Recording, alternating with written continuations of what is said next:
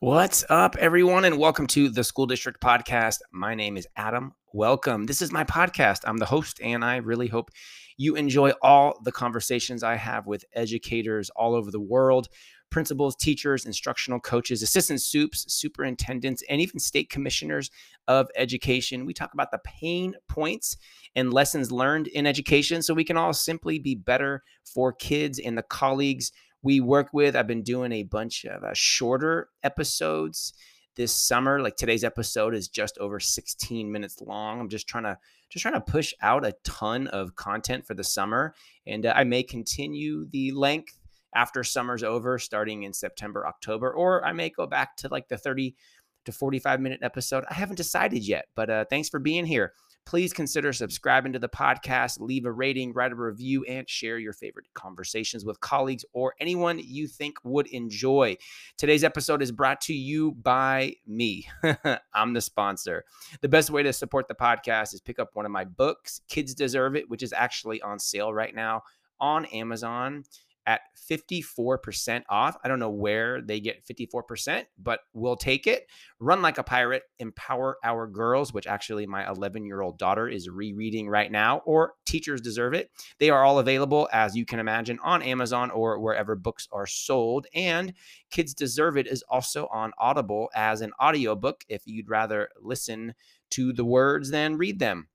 Hey, and if your organization, school, district, county, service unit, conference or company is having an event and looking for a high energy, relevant, relatable, fun, down to earth speaker that just keeps it real and really connects with the audience, reach out directly so we can talk uh, about your event and schedule something amazing for your team. I've given well over 300 keynotes. I think I'm like at 325 all across North America with breakout sessions, coaching, leadership strands. And I'd love to work with you, Adam Welcome at gmail.com or mr adam MrAdamWelcome.com for more information about speaking and also my other podcasts and blog. All right, my guest for today is Dr. Cameron Poole from Clayton, Missouri. He's the Chief Equity and uh, Inclusion Officer, uh, educational leader, husband, father, historian, and uh, somebody uh, on Twitter recommended Cameron to me when I sent that tweet out about looking for guests for the show. And uh, Cameron and I connected over the DM on Twitter and uh, had a really, really great, awesome conversation with Cameron. And I hope you enjoy it as much as I did. Cameron Poole, enjoy. Cameron Poole, welcome to the podcast, my man. Thanks for having me. Good to be here. To yes. Be here. So I put out a tweet, I don't know, like a few weeks ago that said uh, I was looking for people to inter- uh, interview on the podcast. And I forget who, I have to go back and look, uh, recommended you. So we reached out and they said, You got to talk to Cameron. So uh, here we are, Chief Equity and Inclusion Officer in, uh, in Missouri. Uh, do yourself a favor, go to Twitter right now. Make sure you're following Cameron CP underscore ed equity. I'm going to link that in the show notes as well too, in case you are driving or on a run right now and you can't hop over to, to Twitter. Cameron, for the people out there that don't know who you are, introduce yourself, tell us who you are, what you do, and uh, we'll just kind of start from there.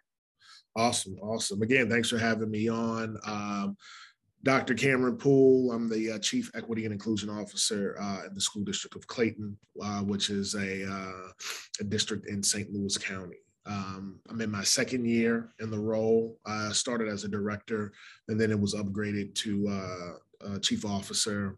Uh, prior to that, I was an assistant principal uh, for a few years, and then the bulk of my teaching career, I was a uh, high school social studies teacher, uh, assistant football coach, assistant track and field coach.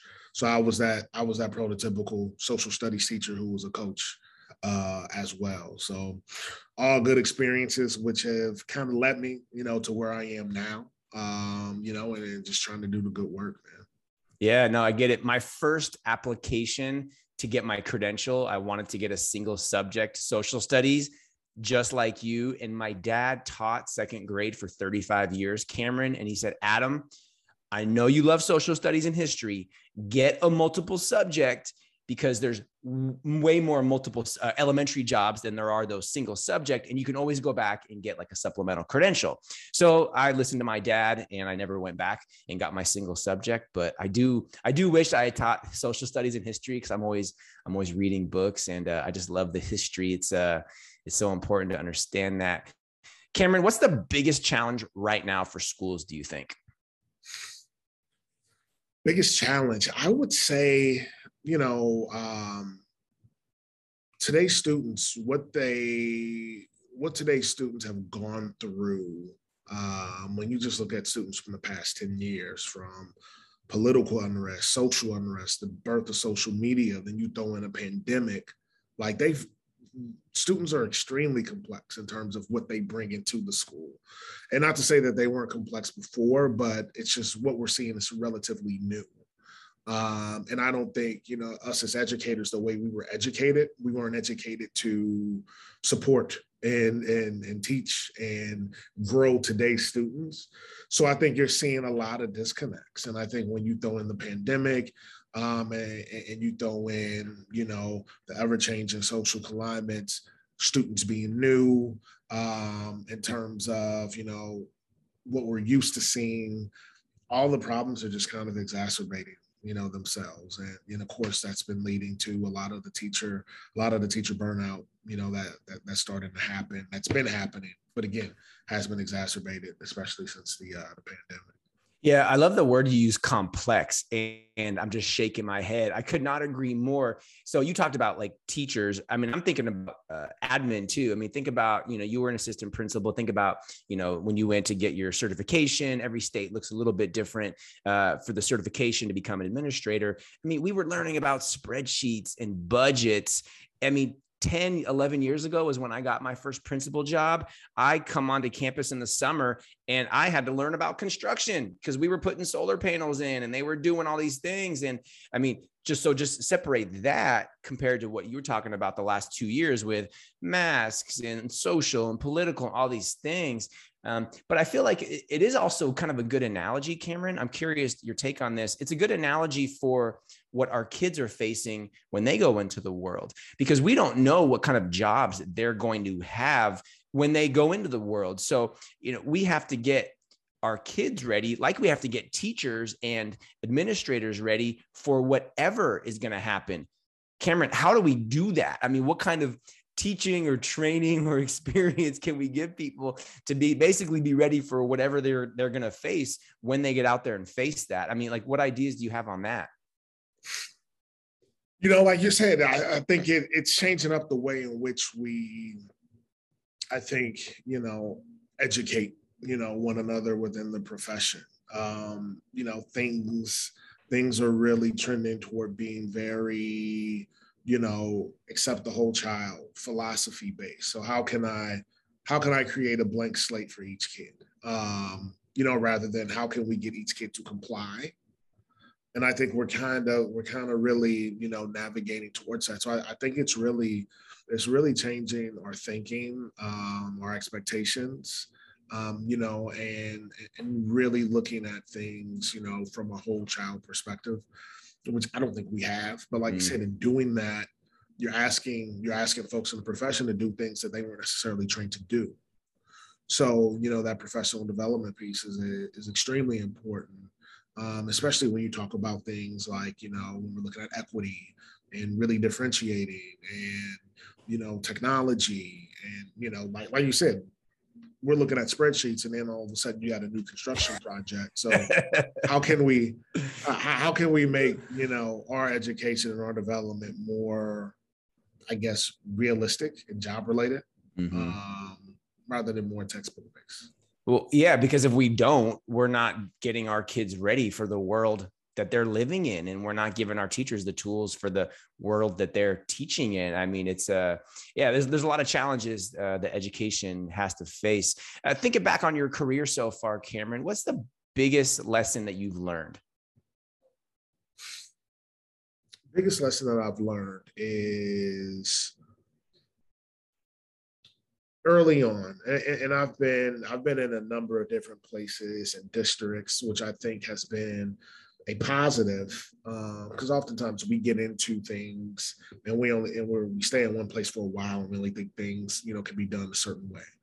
So the biggest thing that i and i think this is for the sanity of every educator um, and you've got to do it within reason is figure out what you can what you control and what you don't control find a way to maximize what you can control and find a way to be um, you know active in helping move the needle on things you don't. Because you may not be able to control it but you can help move the needle in the direction that you want it to go in.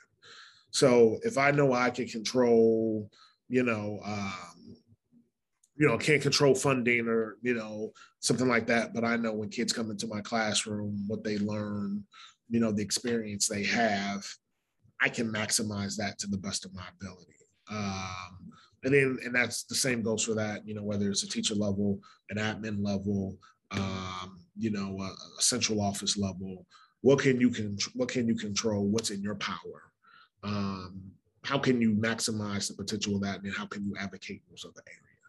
I, I love that, man. I'm shaking my head again with what you're saying. I think what I'm thinking about is, you know, people complain a lot, like, oh, this or that. And uh, we used to say at my school, complaining is not a strategy. Let's be, let's be action oriented. And what can you control? You can control this. And there's a lot of things to your point, Cameron, that we can't control. But let's make a Venn diagram. And I think the diagram that has what we can control is actually going to be a lot bigger and a lot more full than, than what we can't control. Because what we can't control is testing and what kids ha- what happens to kids when they leave our buildings and they, and they leave our schools but so much happens and you got to maximize that time uh, i love that i feel like we could talk like for another hour just on that but i'm going to ask you my favorite question that i've been asking to everybody on the podcast if you could choose one person, alive or dead, to spend the day with, who's not a family member, who would it be and why?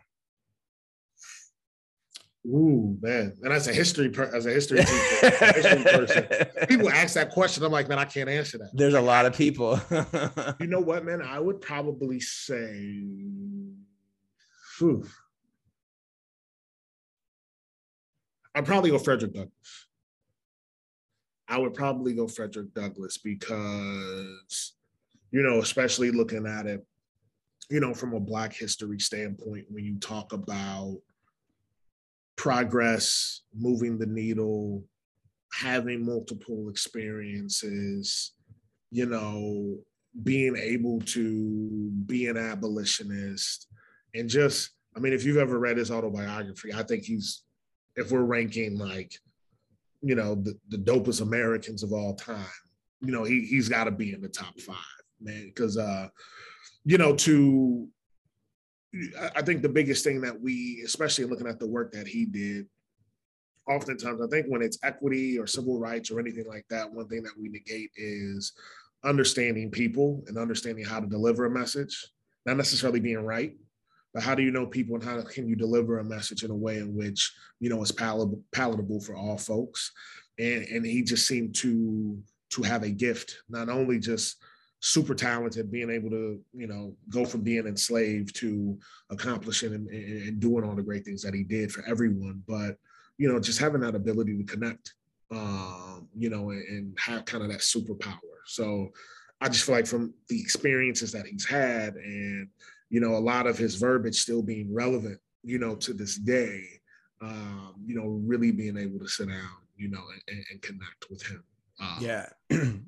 yeah. I couldn't agree more. I was like, again, shaking my head and I have read his autobiography. I actually read a biography on him that came out a couple years ago, Frederick Douglass, Prophet of Freedom. I'm going to link that book in the show notes. It's by David Blight, actually won the Pulitzer Prize uh, for that book. And um, talk about a complex man too. Um, so much to his life and so much that he did. Um, mm-hmm. That'd be awesome to spend a day with Frederick. And in the second place, I would go James Baldwin. And then after that, it's like I, it would change by the day. So yeah, I know. I love asking that question because people they surprise me, but it also makes people think. And I think some people get frustrated with that question because I add the not a family member because there's people in my family that are gone that I would love to spend a day with. So it kind of takes a lot of people out and just opens up a, a lot of new avenues. Cameron, what do you wish more people knew about our schools from a standpoint of knew what was going on or knew how they run or knew how uh, decisions are made just what do you wish more people knew you know what man that and i believe this that an overwhelming majority of teachers have good intentions um, sometimes things get in the way of those intentions. You know, whether it's you know whether it's bias, whether it's ego, whether it's you know a, a number of different factors, but folks have good intentions.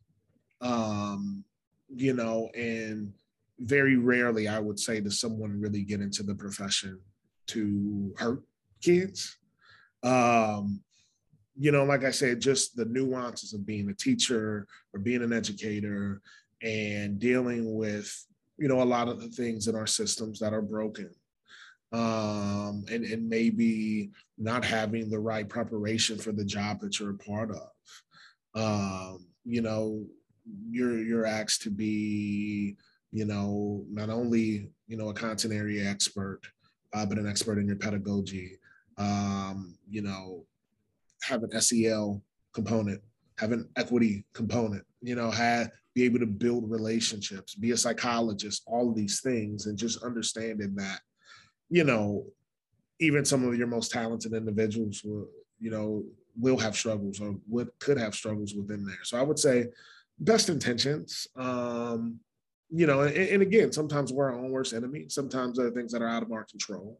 Uh, but I, and that's why you know earlier I was like, what can you control and what you can't control? Because sometimes when you're dabbling in things you can't control rather than maximizing the things that you can, um, sometimes a lot of those, you know, a lot of those issues and a lot of those biases and a lot of those things show. So um, I would say that, that folks have the best intentions, um, especially given the fact that, you know, our system is under attack, uh, you know, which it has been for a while, but um, at the same time, you know, yes, individuals are a part of a system, but you know, oftentimes, like you know, um, it's tough kind of being able to coexist, you know, within a system with holes while having good intentions. Yeah, no, I like how you put that. It is, uh, I mean, to use your word, it's complex, but people people do have good intentions. I think the best intentions in all the jobs that I've had, uh, I, yeah, I think you're 100% on. People aren't out to get kids or or people, and uh, you gotta you gotta make the make the environment right for people to thrive.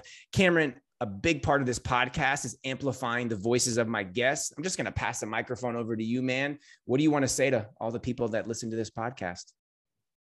Um, thanks for tuning in. Um, you know, especially for the educators out there, you know, we're, you know, definitely going through a hard time. And, and I think the the toughest thing is being able to balance our needs with the needs of our students. And you know, sometimes those sometimes those needs don't align. You know, we always say be student, keep, you know, be student centered, keep students first. But sometimes, you know, in choosing your, it's hard to choose yourself over your students and vice versa. And that ends up being a conflict. I think it's kind of the bedrock for a lot of the conflicts that we're having within folks that are, you know, in, internal within the profession. But, um, you know, there's always, you know, there, there's always light at the end of the tunnel. I think, you know, in order for great change to happen, you know, in the systems that we're a part of, you know, great conflict usually precedes that, you know. So I, I think we're in an evolution phase. Um, and, I, and I do think, you know, that once we get on the other side, whether it's, you know, the pandemic, whether it's, you know, uh, just systems aging out, that the other side will look will, will look a lot better. But like I said, I think we're just in kind of that turmoil time where we're trying to figure out what direction, you know, we're supposed to go in from here. Yeah. So stay strong, head up, keep smiling and uh, keep doing awesome things for kids and teachers at CP underscore ed equity. Again, I'm going to link it in the show notes. I'm also going to link that Frederick Douglass book, Prophet of Freedom. I'm really glad you brought you brought him up in that book. Um, I yeah. read that book when it came out uh, just two years ago. It's a really really good one. Dr. Cameron Poole, thanks so much for coming on, man. I really uh, really appreciate talking. I'm going to be in Missouri this summer, and uh, I'm going to connect. I'm going to get uh, let's meet together for for a coffee or something, and we can uh, we can continue the conversation. Everybody listen and thanks for all you do. And I hope that you have an absolutely amazing day.